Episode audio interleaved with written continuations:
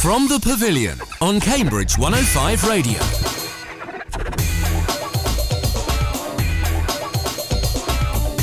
Hello and welcome to From the Pavilion, the local cricket show where we ran up all of the action from around the county in Cambridgeshire. On today's show, it's a bit of a county cricket special as Callum Guest and I are joined by Essex and former Cambridge MCCU batsman Rishi Patel. We'll be chatting to Rishi about his time during lockdown and in the biosecure environments that he's been in, his hopes for the truncated season, and he'll also be taking on Callum in the next round of Beat the Guest after Callum's victory over down last week. But before all that, we'll round up the cricket scene in Cambridgeshire as representatives from our four local sides who play in the East Anglian Premier League. Cambridge Cricket Club, Saffron Walden, Burwell and Exning, and Sawston and Babraham will be talking to us this hour too. We'll also be rounding up all the results from the top divisions of the Cambs and Hunts Premier League. There weren't many, uh, called Whiting's Division 1 and Whiting's Division 2, North, East, and West. Uh, we won't go through the whole hour without mentioning England's terrific win over the West Indies as well, and we'll look at the matches ahead against Ireland.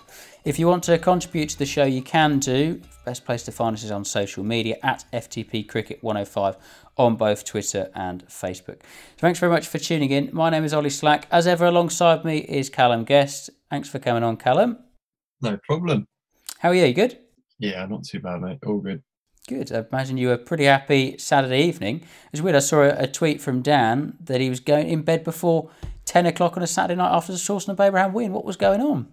Yeah, the the bar was closed, but I can't say the same. I probably wasn't in bed before ten. Uh, it was uh, it put a bit of a damp squid the uh, the weather, uh, should we say? So, and obviously the bar at the club wasn't open due to the bar manager being away. So, I'm sure it's hopefully we can get another result this weekend, and then we can uh, do double, a double celebration. Well, yeah, the weather's meant to be a lot nicer this weekend, so hopefully um, the pavilion bars are open and serving drinks for you all. Uh, before we go on to EAPL and talk about your victory over Saffron Walden and all the other Cambridgeshire sides as well, uh, let's touch on Whitings. There wasn't much cricket.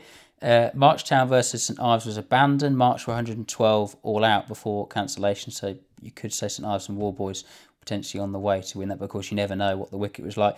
Wisbech Town versus Foxton also abandoned. Foxton got 184 for 7 off 34 overs. Wisbech was 6 for naught after 3 before going off there for rain. Um, now, the two other fixtures were cancelled, but due to slightly different reasons. Due to COVID related incidents, that's the matches between Cambridge Twos and Histon and Cambridge St Giles and Eaton Socon. Uh, that is because a St Giles player allegedly had felt symptoms however, he's been tested and it has come back negative, which is great news. So, passing our regards to that St Giles player. We found that out for uh, digging around on tweets on social media. I suspect, well, I, you'd hope the the, uh, the Cambs and Hunts Prem or the Whitings League would, would come out and, and say something about it in the next few days at least. Uh, before we actually come on to about cricket, let's just run through the housekeeping.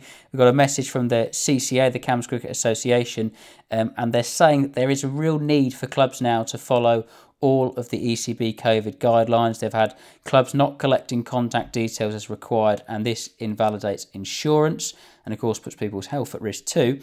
Uh, they've also had two reports of possible positive tests, which, of course, brings us very close to home. So, it really is key for clubs to continue following those ECB COVID guidelines, despite the fact that restrictions are being or have been relaxed now for, for a while from the government. It is important that if you want to continue playing cricket, those guidelines are followed. Can I guess situations like that, the one at, obviously with the St Giles player and the CCA releasing a message like that, just as I said, brings it pretty close to home, makes it put back into reality.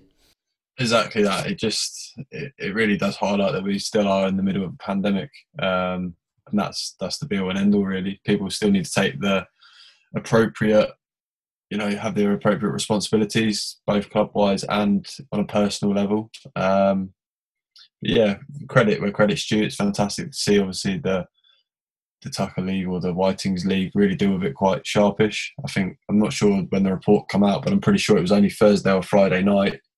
So they quickly got the, you know, the clubs that were going to be in in need to get them off the park and obviously take the necessary precautions. Um, but hopefully we can get a full round of fixtures this Saturday. Yeah, let's hope so. This week's fixtures Foxton versus Histon, Eaton Socon versus Cambridge Twos, Marchtown versus St Giles, and Wisbech Town versus St Ives and Warboys. Of course, one game in, it's difficult to work out who are favourites, who are in form. but you'd imagine Histon getting a victory in their first week. I think Wisbech beating Socon as well, so Eaton Socon will really want to, to, to get a victory after losing their opening game. But again, it's tricky to really judge at this early stage who will be who will be favourites. No, it really is a it really is a yo-yo league. It's almost like the championship in the football. It's uh, anyone can beat anyone on their day, and it you know it really is that. Obviously, St Ives have obviously lost that first week, and uh, well, we're almost you'd say on course to get a result over March, which is always a tricky place to go. So it's going to be a yo-yo season. So it'll be interesting for, for half the season. Yeah, Fox and Histon, I think, is the probably the standout game this week. Of course, Eaton and Cambridge Twos is another tasty one. But Foxton top of the league uh, after their win in the opening week and the two points from the abandonment uh, last week means they sit top on six. Division two, again, loads of abandonments because of the weather. The only fixture to go ahead was Castor and Ailsworth, uh, who beat Wisbech Town twos. Wisbech Town were 182 all out of 36.3 and being set a revised target. Castor and Ailsworth got 77 for 2 off 15, which was enough to see them over the line. So victory for them there. EAPL, Callum. In the North Group, there were wins for Swardeston, Cambridge and Horsford. In the South Group, for Bury St Edmunds, Sudbury and yourself, Sawston and Babraham. How good did it feel to be back playing cricket? No, it was brilliant. It really was. Uh, it was a lovely, lovely start to the morning. The weather was quite decent, but obviously the, the rain clouds were on the horizon, should we say? So it was just good to good get uh, back out playing competitive cricket, really. And yeah, the result was good as well. And raining like it was, how tough is that to keep coming on and off and on and off? Trickier for the batsmen or the bowlers? We uh, we were actually quite lucky with ours. It was almost that was the first rain shower we had all day, and it actually just wiped out the whole game. It was it just went on and on and on. I think there was a few games around the counties that obviously had a few rain showers on and off again. Um, but yeah, like I said, ours well, our one was literally just after the 15 over mark in the second innings. So after about 50 overs of play throughout the day, the the rain clouds fully came in, should we say? Let's talk about this week's fixtures then. It's really opened up for Cambridge, obviously, after their win over Horsford in the opening week. Could Swardeston, who won, are playing Great Witchingham, who won in the North Group which means that uh, one of the teams who won in the opening week is going to potentially drop points there. Cambridge uh, play Mildenhall, so a chance to, to, to, to get at the top of the, the North Group there. Walden, do you feel it's going to be tricky for them now? Of course, lost against yourselves, which, if we're being honest, see Walden played in the East, East Anglia Premier League last year and, and I think beat you guys in a friendly, but you obviously won on the weekend. A bit of a shock. Walden now face a, an away day to the champions in Frinton yeah, it's it's a difficult start. Um, the leagues, is, the the competitions, both of them, the way they've been split are so tight. Um, you can almost pencil in, without sounding too negative to either you know either clubs. Um, you can almost pencil in the top two in both both divisions, and then from then onwards, it is all you, all all to play for. So if you can pick up a result from the, the two teams that you penciled in above, you know, to finish in the top two, that's just an added bonus. And obviously, Sudbury and Frinton, probably in the South Group, you'd actually, if we're being realistic in the situation, you'd you'd say are probably going to finish in the top two, and then it's probably between the rest of the lot to finish who can finish third and fourth, and we go from there. And in the same in the North Group. So if you can pick up a result against one of them two, you know it's all to play for. Like in in our terms, but yeah, like you said, Saffron Walden probably facing a slight uphill battle against Frinton this week. Um, but you never know. Yourselves obviously got that win over Walden on the weekend. Now, this is what the APL is all about a nice one hour trip to Copdock on Saturday. 11am start as well. So, what time you be getting out of bed? Who knows? Um, it, could be a, it could be a dusty wake up on Saturday morning. Yeah. But, you know, if we arrange a meet time, probably around the captain's house beforehand, maybe a little bit of breakfast, I'm sure he'll have a fry up. Sounds lovely. Let's hope so, anyway. Um, he doesn't know that yet, so make sure this goes out just before. And yeah, we go we go from there. So all the lads live this kind of way as well, new markets, so it shouldn't be too bad. And Copdock's a lovely place to play as well. I've heard, so looking forward to it. So win the toss, bat, and have a bit of a kit, but you're probably in three or four, aren't you? Mm, yes, I don't get that luxury, unfortunately. got a few more long haul trips as well, longer haul trips, should we say, later on in the season. So it's good, good to get used to it. Yeah, well, I imagine all of that is put to the back of the mind when you realise that cricket is back. Pink ball colour kits look great on the weekend in the East Anglia Premier League. Let's round up the rest of the action then and hear from our local side, starting with Cambridge. They recorded an impressive opening day win over Horsford despite a little help from the weather gods. They were set 293 for victory, but rain meant a revised target of 280 off 47 was set. Dougie Rice and Nick Taylor laid the foundations with a 132 run partnership, but they found themselves needing 54 runs to win off the final 42 balls when the game was stopped. Yes, due to the weather again. Johnny Atkinson spoke to me earlier on today about the impressive opening pair and this thoughts ahead of this weekend to tie with Milton a really good victory against a quite a strong Norfolk side with some good players in. We bowled okay, not anywhere near as well as we could have done. I think we're still a bit rusty. We dropped a couple of catches, a few catches actually, so still a bit rusty there with our fielding. But I think just the strength of our batting lineup, we were really confident of chasing any score down really. The start that Dougie and Nick got off to was, was brilliant. They they batted positively, put every bad ball away, solid in defence, and got another hundred run um, opening partnership. But it did get to the stage where where when it started to rain a little bit harder, we were quite pleased because it, the game was uh, in limbo, and maybe if we'd have lost one or two more wickets, they'd have definitely been favourites. So the rain certainly came at the right time for us we've played against Mildenhall loads over the years um, in the Premier League. They're always very competitive, quite a strong side. A couple of players have left from last season, and a couple have joined. So, not sure what how much of an impact they'll have. They haven't got an overseas, which they heavily rely on.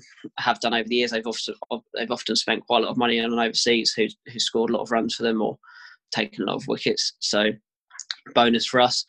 So yeah, it'll be a good game. I, I think we're we're short on bowling. We're missing a few bowlers. So yeah, a lot of pressure on the four frontline bowlers to deliver the goods and then a couple of part timers. But we're, we're very strong in, in the batting department. So again, we'd back ourselves if we bowled and fielded well to chase down or defend a, a decent total.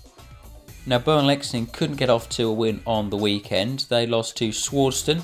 Swardeston managed to post 370 in their first innings, and then Burwell were about 97 for three uh, when the rain hit and they had to go off. They ended up losing via the Duckworth Lewis method. Jay Galani spoke to me earlier on this afternoon and he said there were still plenty of positives to take from the performance.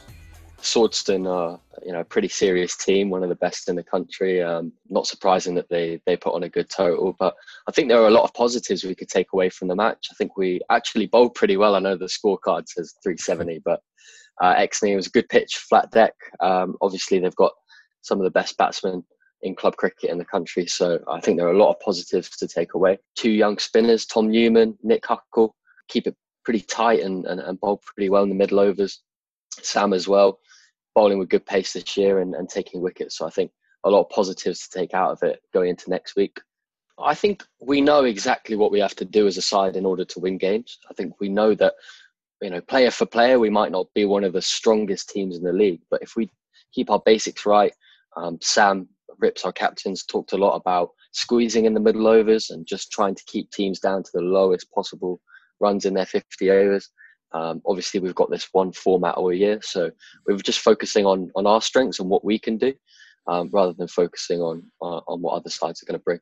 I think we've got you know a half decent record against Horsford. I think a couple of years ago we might beat them twice. I wouldn't quote me on that, but I think generally we've we've done all right against them. Horsford, generally it turns there as well. We'll have three or four spinners in the squad, so hopefully we can use that to advantage. I think um, I think it should be a pretty close game. We're looking forward to it.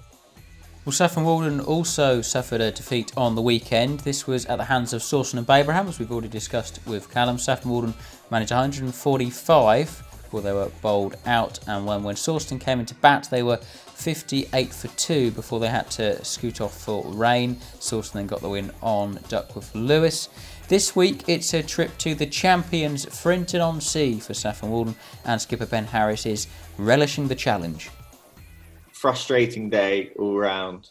Definitely an element that the you know the weather was frustrating, but we weren't good enough with the bat. You know, we built a little partnership from being two down, I think 15 for two to to nearly 50 odd for two, and just in the last over of the power play, we lost, lost a crucial wicket, and you know we kind of never really recovered from that. They were 58 for two, and you know there's a drop catch leading up to the over. We came off for rain, and you know anything can happen. And but if we'd battered all our overs, they wouldn't have had time to to even get out there with the bat. So we've only got off, ourselves to blame, really. Looking forward to playing Frinton on Saturday. Uh, nice place to play. Be looking forward to the challenge. You've got the prospects of playing people like Adam Wheater, he played last weekend, and you know it's always good to challenge yourselves against those sort of people. So I think you're going to have to win nearly seven or eight of your games to go through to to the final kind of against the North group. So the fact that we've lost one already doesn't put us in a good position straight up. But Frinton the same. I think they lost to Sudbury, so you know they'll be looking to um, to bounce back as well. So it should be a good game. That was Saffron Walden skipper Ben Harris talking to me there, as well as all the other EAPL players from our local sides. This weekend, Cambridge Cricket Club travel to Mildenhall. Burwell and Exning make the trip to Horsford. Sawston and Babraham are on the road to Copdock and Old Ipswichian. And to complete the away quadruple, Saffron Walden travel to Frinton on Sea. Also, a reminder that the CCA League, Senior and Junior, all those reduced competitions that were sorted out weeks ago brilliantly by the CCA, start this weekend, the 1st of August. Up next, after the break, we'll be joined by Essex batsman Rishi Patel to preview the 2020 county cricket season. Cambridge 105 Radio. From the Pavilion on Cambridge 105 Radio. So, welcome back to From the Pavilion, and county cricket returns on the 1st of August, which we're delighted about. The Bob Willis Trophy, which is a shortened version of the county championship effectively. Three groups of six North, Central, and South groups, with each team playing five games across four weekends in August and one in September before the final at Lords, which is hopefully due to take place around September, October time. Then we've got the T20 Blast, which is returning too. The competition will take the form of three regional groups again. Uh, county will play 10 matches this time, so I assume that's each county twice.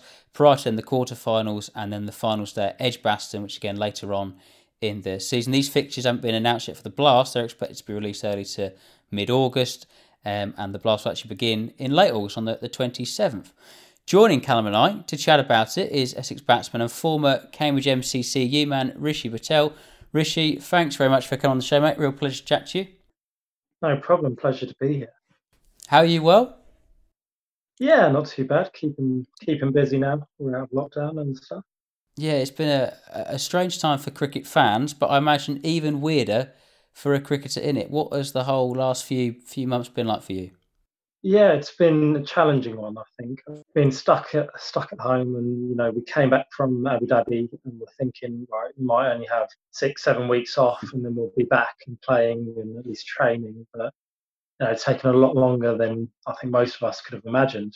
Laying off for like three months and then having a month to just come back into training, and you realise how hard it all is to get back going and you know getting your eye back in so there's lots of different scenarios and different things that um, the physios and the strength and conditioning coaches and everyone has to take into consideration before we can actually play a game of cricket it's weird, isn't it? Because I said, as fans, we've been desperate for cricket to come back, desperate for county cricket to come back. But this is your job. It's it's it's weird to think that you've just been sitting around and, and not being able to go in go into work. But pretty soon, in a, in a few days' time, hopefully, be well. You've been back at it in training, but back at it in matches too.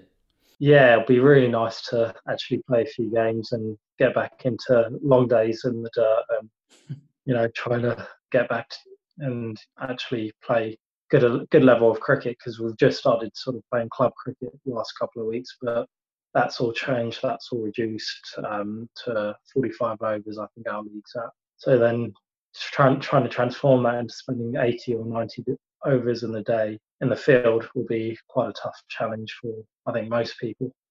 Having spoken to you in Australia and stuff, and previously, obviously with the uni stuff, obviously you were almost trying to focus on that longer formats, you know, them longer format slots. So just yeah. how how have you been uh, over the lockdown period, really trying to adjust yourself to obviously trying to break into that longer format Essex side?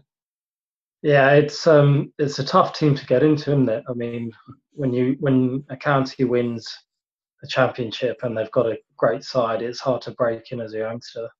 Now, sort of getting older, and now you really want to play as many games as possible. I mean, red ball cricket's obviously the one thing I really do enjoy, probably more so than uh, T20 and 50 over cricket. It's one of those which challenges me and challenges every player to the absolute limit because any weaknesses get found out straight away by bowlers. So it's then sort of adjusting and trying to keep getting better year after year. And, you know, fixing any flaws that, that there may be in your game. And worked um, quite hard in changing my technique while I was out in Oz, and that seemed to be working pretty well while I while I was there. So hopefully now I can come back and continue to do the same things, and we'll be all right. But you know, it's going to be tough. But the pitches hopefully will be better. I mean, we're coming into August, and hopefully we'll get a few more flat flat roads rather than the green nippers that we get in April, May sort of time. So hopefully we'll we'll be all right as batsmen. Yeah, you'll probably be wishing you uh, you started in, in July all the time after a few games. I was going to say that's yeah. a battle praying for a flatty, isn't it? yeah, definitely. But especially the first couple of games, you want to get a few runs and a few runs next to your name and feel good. So you don't want to be nicking off early doors, really do. And talk to us a bit more, Rishi, about what you've actually been doing over the last sort of three months whilst you were furloughed and, and in lockdown. I know you're doing a, a bit, a lot of community work with Essex in and around the local area as well. How's that sort of gone? Yeah, that was that, I really enjoyed sort of that stuff. You know, I mean, it got us out, got me out of the house for one, and then to see the the amazing work that those guys do day in day out, um, helping you know people who are really unfortunate, or they're literally working to the bone for the NHS, and especially during those sort of times. And we're sort of sitting on our asses, not really doing too much. I mean, it's not it, like the least we could do, I think. And as a county, I think Essex sort of really led the way in terms of helping and being the first ones out there to get involved in community projects. And I think that's really good from the club side itself. Lockdown itself has been challenging. I mean, we weren't even allowed to really hit balls and nets and do like any sort of cricket training at all. So there's a bit of running, and that's pretty much it. and that's all we could do. And frustrating that you would probably want, I think, the last to go back as well, because the international summer was sorted relatively quickly. Then recreational cricket a bit later, but county cricket was put back till the the first of August. Yeah, it, it, was put back, and there's obviously a lot of um, science behind that in terms of getting bowlers ready, um, so we don't have too many injuries coming back at the same time. You know, recreational cricket, it's not as intense on the body. I think the time frame that we're looking at, we're playing five championship games in four weeks, which is going to be incredibly tough on everyone, and the whole squad will be challenged to try and keep up the pace and the intensity of that. And then you go straight into the T20 season where you're not going to get much break, and the intensity is even more. Although it's for a shorter period, it's a lot higher in the intensity of the games. I suppose as a young player looking to obviously make a breakthrough into the side, that kind of real short burst of games gives you well gives the county a massive chance to rotate players. So do you see that as a big opportunity to really stake your claim? Yeah, I think any games um, I play now will I'll have to sort of perform, and if I don't, then there'll be another person at the door waiting and putting their name in the hat. So any opportunities I do get, I've got to make sure I'm taking really. Otherwise, don't know when the next opportunity is. And with that, with the current uh, situation with COVID, we don't know the finances or what's going to happen. So, you know, I'm looking at my last year of my contract and I'm thinking, right, if I get one or two chances, and that's all, that might be all I get. Does that have more pressure, Rishi? Yeah, of course it does. I mean, uh, but it's our job at the end of the day, isn't it? So there are plenty of other jobs which don't have that sort of pressure. Um, but it's something I enjoy doing, and it's something I challenge myself to sort of overcome those sort of pressures and you know try and perform at the best level. I think when you're in the game, you don't think about those things. You sort of just take each ball as it comes, and that's what I've got to continue to do if I play. If I don't play, I've got to work harder to get into that team. We'll come on to the T20 Blast in just a bit. Before we get cracking with the, the quiz which you're due to take part in, uh, the Bob Willis Trophy, first up for Essex is Kent. Now, of course, at the moment, there's going to be no crowds. Essex, I know Essex obviously a very well supported county, probably out of, out of out of all the counties, they probably bring more people than most. But is it something that you feel you, you really will notice the lack of crowd there? I think Chelmsford's crowd have always been very interesting and they've been amazing for Essex, and to not have that will have an effect, I think. Um, but for youngsters coming through, it's sort of normal in a sense because you don't get too many people coming in for second 11 cricket or club cricket as much. Um, for the other guys, I think it will be strange and it will take some adjustment, but I think the team that we have will cope pretty well with um, any sort of influences or no influences from crowds. Really, it'll be interesting. And of course, the clubs had a chance to vote against the red ball competition, didn't they? But they chose not to.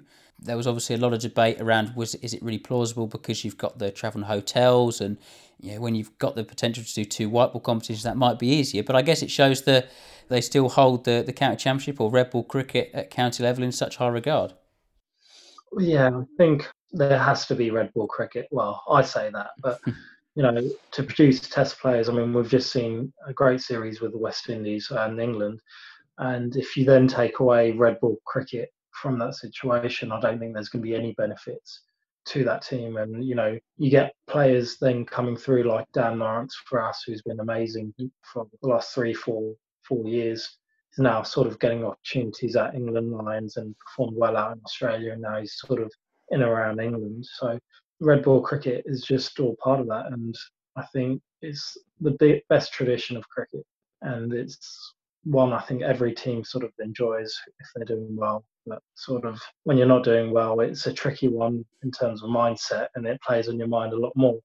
I think Rishi's touched on a really, you know, the last couple of points he's made. He's touched on a really important aspect as well of the, the decision making, which is if you don't play a red ball format, there are lads in the county circuit that literally just play red ball and rely heavily on their contracts to be down to that. And there are lads that obviously are contracted to white balls, which people would say slightly more lucrative potentially. So there has to be an aspect to that as well. There's obviously young professionals looking to make a breakthrough in the game, and it's probably slightly easier at the moment to break into a red ball side than it is a lot of the white ball teams. Probably come down to the decision making as well from the ECB and making sure that the counties really do give the youngsters these these youngsters that could potentially be great cricketers in the you know in a couple of years, give them an opportunity also to express themselves. Yeah, and I think that without having overseas players coming in this year as well, there's a lot more opportunities floating around, and especially in the red ball stuff, anyone can make a name for themselves. They have a good year this year, play three, four, five games, whatever it is, score a couple of hundreds, and that's their name in for the next year in red ball cricket. You know, so there are better opportunities in in, in counties. I think in this sort of shortened season. And lastly, Rishi, before we come on to the quiz, when we've had local sort of players on here, of course, their season's been shortened as well. We've asked them, how will you be treating the season? Will you be rotating, playing youngsters, or will you be taking it as competitively as ever? I think Callum touched on it before as well. It's a similar question to the counties as well, really. I think we've seen some of the friendlies, a, a few number of youngsters being involved. Do you think that'll continue throughout the, the whole Bob Willis trophy, or do you think when there's a trophy to win, they'll put out their strongest 11? well, I can only speak for Essex, but we're going to try and win both trophies. I mean, we won both trophies last year, and we're going to still go out and try and win both trophies this year. I think changes will occur due to over overworking and maybe some injuries, unfortunately. However, from what I know, is um, we're going to put our best team out and see try and win both trophies. Well, all the best when the Bob Willis Trophy gets started in just a, a few days' time. We'll, I said we'll come on to the blast in just a bit. But now, time to have a, a bit of fun with yourself and uh, and Callum. Now, this year's quiz is called Beat the Guest, as we said last week. A bit like Beat the Chasers. Callum has opted to uh, name himself after the Beast. You can you can pick whichever chase you want as well, Rishi. One nil up. One nil up as well, Rishi. By the way, one quiz, one nil up. okay. So no pressure, Rishi. Uh, this week uh, it's a slightly different format. And people may notice if they're keen watchers of daytime TV, which I probably have been during lockdown with not much to do. We are certainly not ripping off a number of daytime TV quiz shows. Uh, he says as he, as he nods his head. Um, anyway, this week the format you've got five questions each, a bit like a penalty shootout. However, there is multiple choice answers, three answers that you could possibly give. One of them, however, cannot possibly be right. It doesn't even make sense. For example, if you had to choose who scored the highest runs in the most recent Test match between England and West Indies. Of course, the right answer would be, say, Ollie Pope. The wrong answer would be Dom Sibley. And of course, well, the answer that can't be right would be Joe Denley because he didn't play in the last test. If you give the correct answer, you get one point. If you give the answer that cannot possibly be right, we'll call it a no ball, then you lose a point. So, so, Rishi, as you're the guest, you have the choice between question set A or B. Which would you like? B, please. B. Callum, you're having questions to A. Rishi, I'll start with you then. Mohamed Nabi struck 43 off 12 balls to help Kent over the line in a seven over match, the T20 Blast, last season against which South Group side? Was it A, Northants, B, Middlesex, or C, Surrey? Oh, God. Um, I will go for Surrey. You've gone for Surrey. That is correct. One point to Rishi. The first answer. Pressure on Callum. The cracking guess that. The the no ball was, of course, Northants. They are a North Group side, so they don't feature in their South Group. Callum, question one for you. Which England batsman scored an unbeaten 83 not out to help Middlesex chase a record target in the T20 Blast against Somerset last year? Was it A. Eoin Morgan, B. Paul Stirling, or C. Dawid Malan? I think that was Dawid Malan. That's incorrect, I'm afraid, Callum. It was Eoin Morgan. Was I would have said that's a great shout. He had a great season last year. He did. He got 100 at the Oval, but he didn't score 83 not out against Somerset. That was Eoin Morgan. Paul Stirling is the no ball there. Of course, he's an Irish international, non English international. Rishi, a chance to go 2 0 up here. Which T20 England international won the Royal London One Day Cup MVP last season? Was it A. Liam Dawson, B. Craig Overton, or C. Saqib Mahmood? I'm going to go Liam Dawson. That's incorrect, I'm afraid.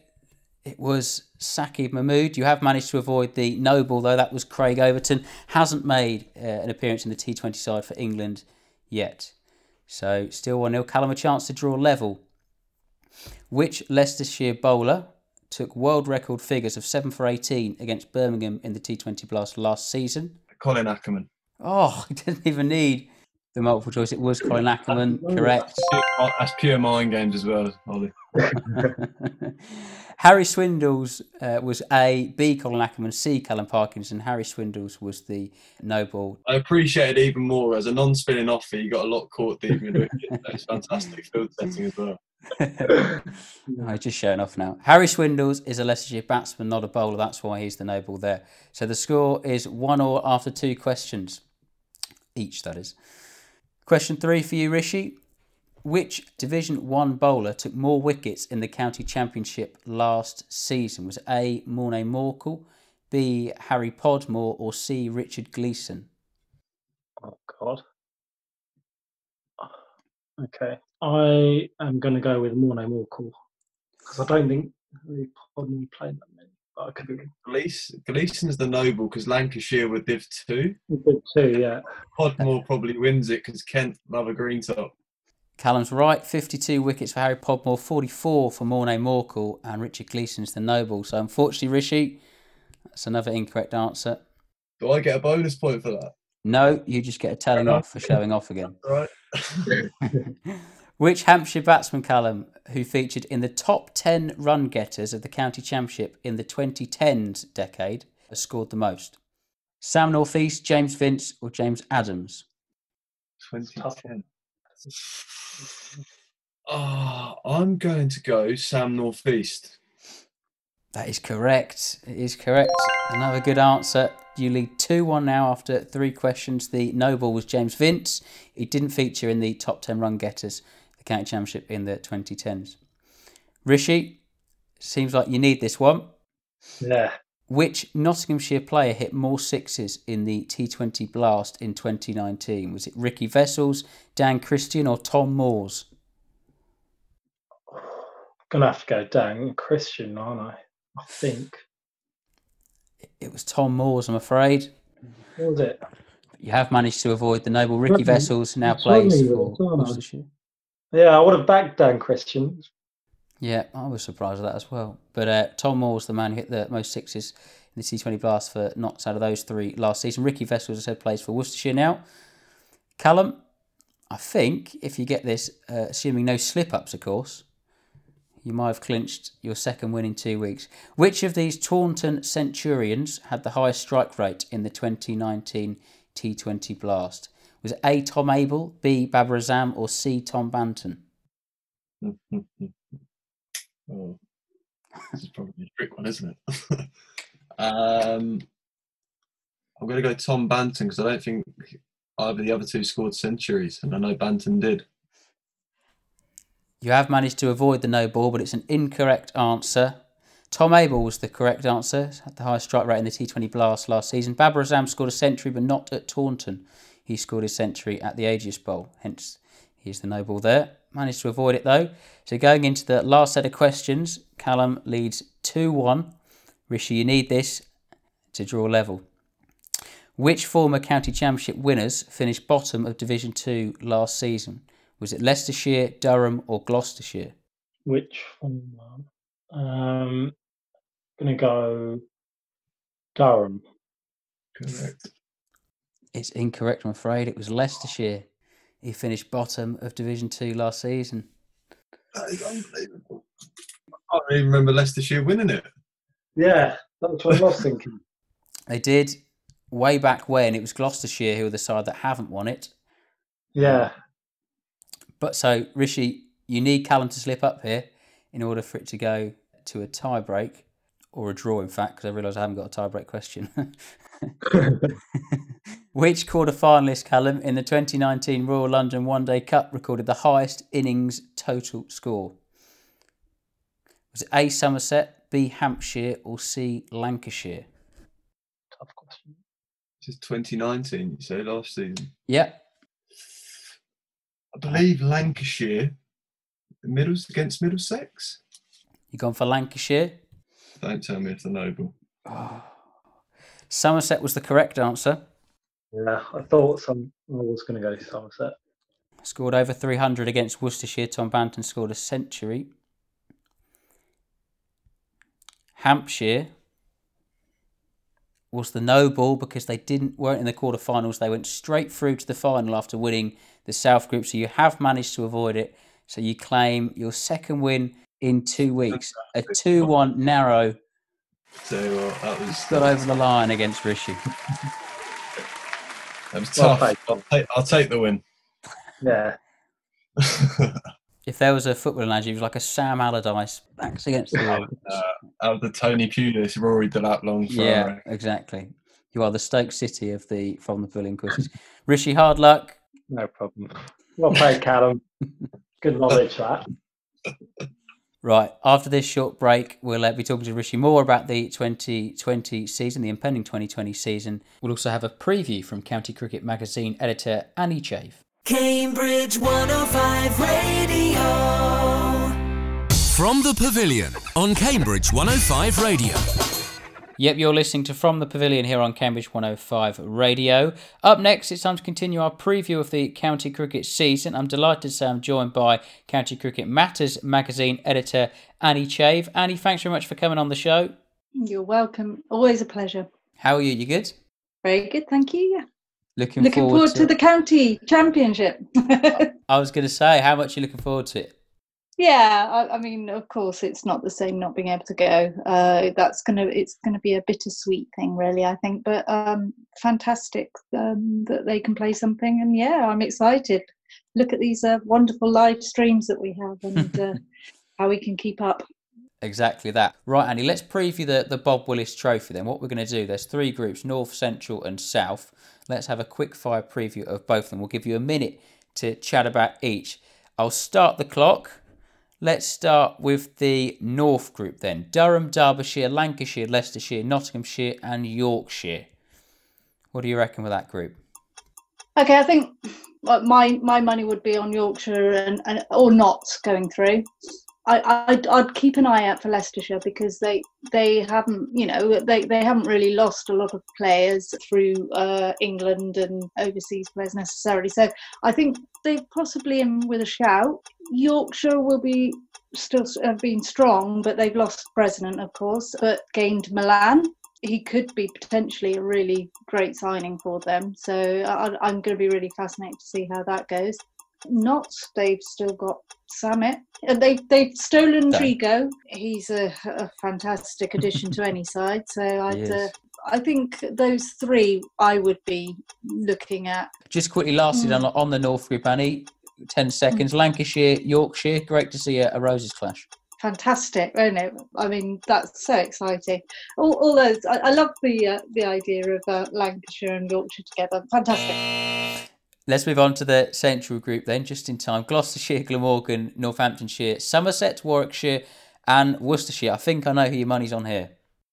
yeah, it's quite obvious, isn't it? Somerset, that well-known central country uh, county. Uh, it is with uh, Somerset. They've got a, a, strong youth contingency. They've still got Abell, um, who's a fantastic captain. He's been brilliant, and he's he's looking really. Uh, what I've seen of him so far, he's looking really good still got Hildreth. They've lost, of course, their spinners to the England setup, mm. so that could be that could be a disadvantage, definitely. But I think they're really in with a shout. It would be ironic, wouldn't it, if they win this and they never win the championship? But there you go. Um, Warwickshire. Paul Farbrace is the coach now, haven't they? So yeah. um, I think they'll be much more white ball cricket orientated. But then there's um, Worcestershire, they haven't got Ali and they won't have Brown.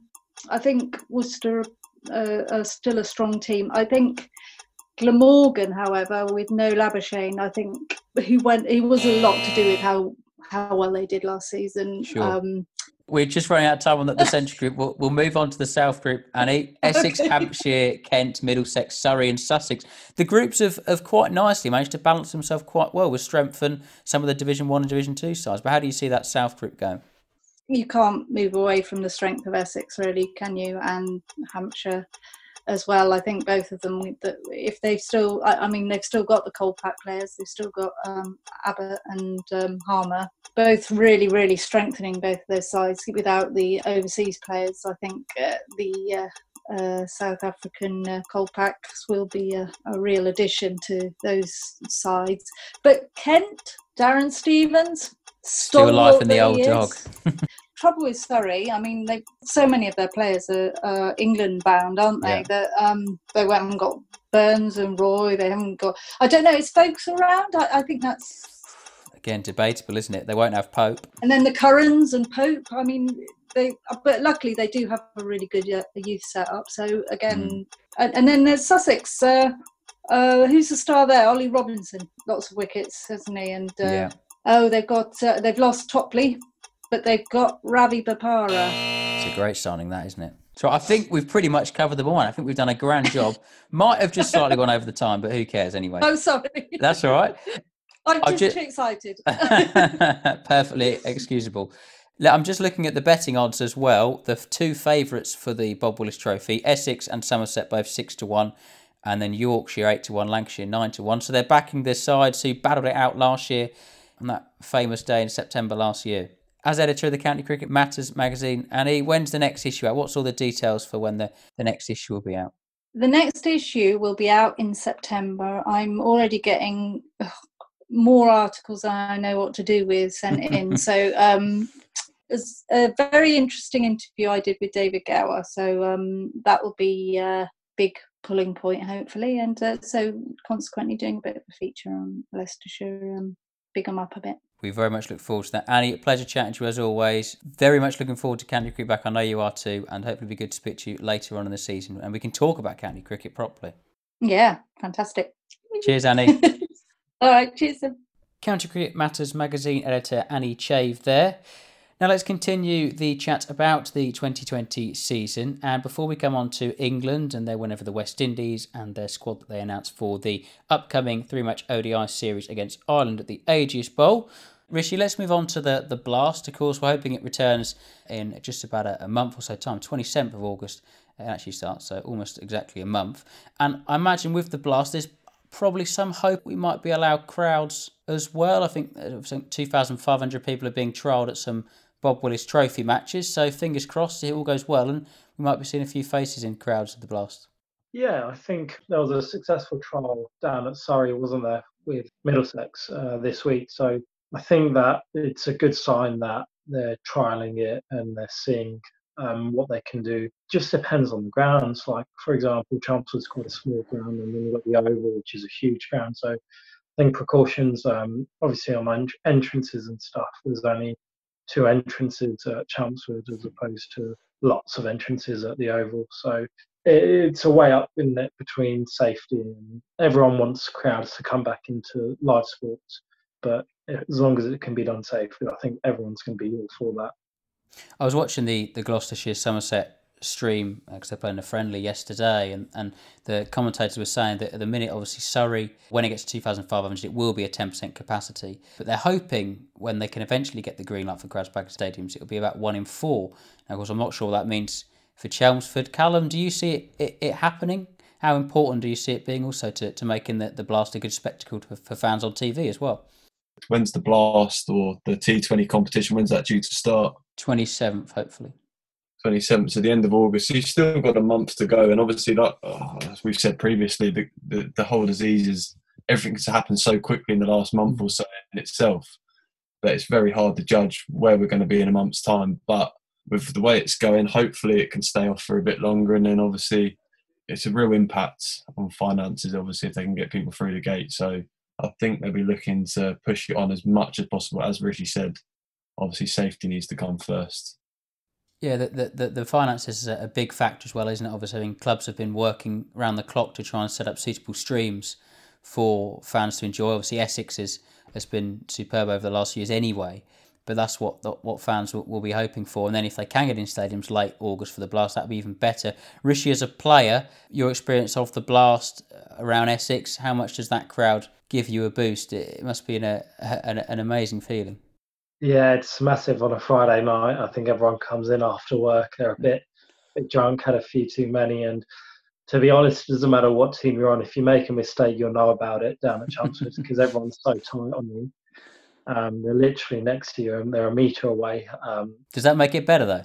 Yeah, I think uh, it's one of those things where you either buckle under the pressure or you just live in that moment and you really get excited, and it really drives you to perform better. Chelmsford's a amazing place on a, uh, to come down on a T20 night. So to get people back in there will be be great. It's something to look forward to, definitely.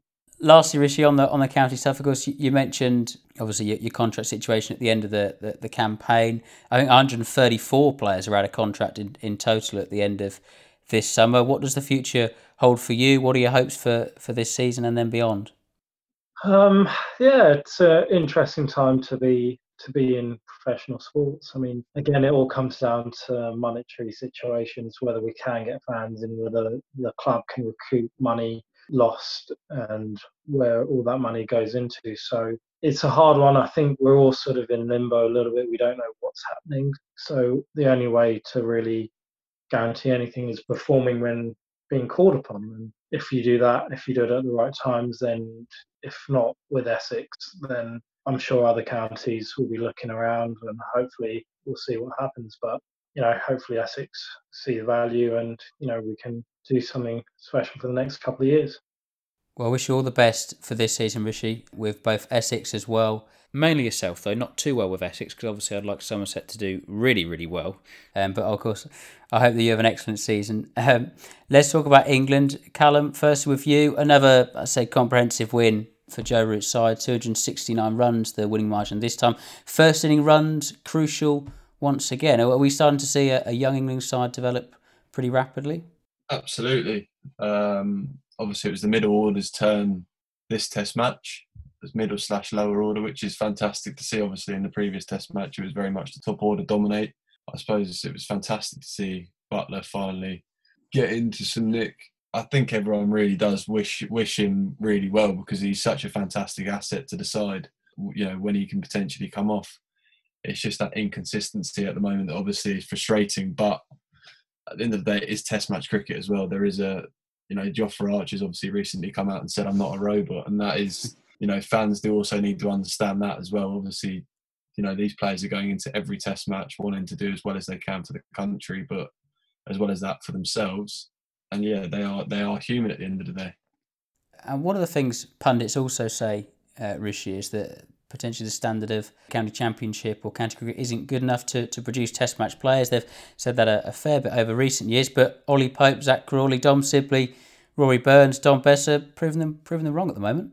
Yeah, I think that I think county cricket's always been strong, and you know it's the chances that um, they get and whether the selectors keep sticking with them because I don't know too many good test players who've sort of nailed it on the first 10 or so games. You know, it takes a bit of time to get used to test cricket and any form of cricket. You know, played my first couple of Champo games, and it's still quite fresh, and he's still adjusting, and it's a next level up, and it's a different step, and you got to adjust. Well, the England side, uh, they have a, a, bit of a break. They can breach the bubble and go back home um, for a, a, couple of days over the weekend, and then they face Pakistan, I believe, which starts next week. They've named an ODI squad as well for the three match series against Ireland, which starts tomorrow on Thursday. The squad is as followed Eoin Morgan, of course, skipper in the side, Moeen Ali, vice captain. Then Jonny Bairstow, Tom Banton, Sam Billings, Tom Curran, Liam Dawson, Joe Denley, Saqib Mahmood, Adil Rashid, Jason Roy, Reece Topley, James Vince, and David Willey. Richard Gleeson, Lewis Gregory, and Liam Livingstone are the three reserves who all performed in the warm up matches in the intra squad games. No place for Phil Salt, who got a century in the, the Lions match against Ireland a couple of days ago, or Sam Hain, who there's a few grumbles on social media a bit about him as well. Uh, Callum, your thoughts on the squad? It's a strong, it's a strong almost second team, isn't it? Really, you add in some of them Test match players that can slot straight in. I think if you were Phil Salt or Sam Hain, you'd be uh, you'd be a little bit gutted. Obviously, Salt got 158 balls against the same team that they're going to almost coming up against. I think as an opposition, if someone had scored 100 or 58 balls against me and I didn't see his name on the team sheet in the following game, you'd feel a little bit relieved. Sam Hain, you've spoken about in the past, and obviously his, his record speaks for itself. I think is, is it right that only Kohli, Kohli averages more in List A 50 over cricket than him? I think Sam. Well, before the before the last few matches, I know Sam Hain had averaged averaged more than him, and Kohli was second to him ridiculous stat, but it also shows how strong English cricket is in the white ball format. Like I was saying earlier, you know about the county championship for Rishi, someone on his last year as a contract. He's obviously looking to break into that red ball side. That's why it's so important. Rishi, from your point of view, which uh, I guess county pals are you pleased for who are, are in that side, or, or from the circuit itself? Are there any players who, who have missed out who you'd like to see given a chance in the near future? well, from Essex, I think Dan Lawrence can fit into that side pretty pretty nicely. I think I think he can fit into both both of those sides into that Test team and the One Day team. But I'm I am a bit surprised that Phil Salt's not in that team. I think his white ball cricket over the last couple of years has been really really good, and he's sort of the perfect player that England sort of want that attacking brand, that fearless sort of cricketer. But yeah, I think Phil Salt can really feel like he's been hard done by a little bit there. Yeah, pretty pretty decent knock, didn't he? Getting that hundred against Ireland in the in the Lions match. Unfortunately, misses out though. Rishi, great pleasure to have you on. Thanks very much for, for coming on and chatting to us. As I said again, wish you all the best for the the upcoming season, and uh, hopefully we won't be long before we can get get you back on as well. I'm to actually talk about some cricket. No problem. Thanks for having me, guys. It's been a pleasure to be here. Cheers, mate. Cheers, mate. So that's all we have time for this week. Thank you very much for tuning in. We'll be back the same time, same place next week with another From the Pavilion. If you missed any of today's show, you can download the podcast straight after we're done here at 7 o'clock on our social media pages at FTP Cricket 105. Up next on Cambridge 105 Radio is Tim Willett with the new music generator, so make sure you stay listening. Until next week, bye bye. Cambridge 105